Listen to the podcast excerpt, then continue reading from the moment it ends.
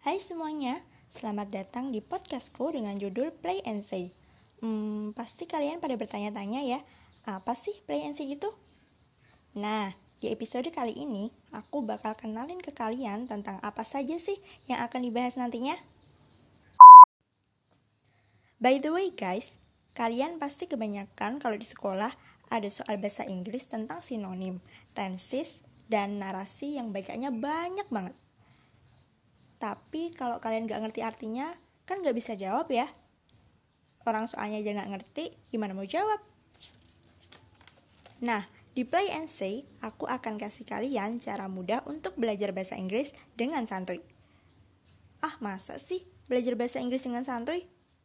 Makanya, kalau penasaran, terus pantengin podcast ini setiap minggu.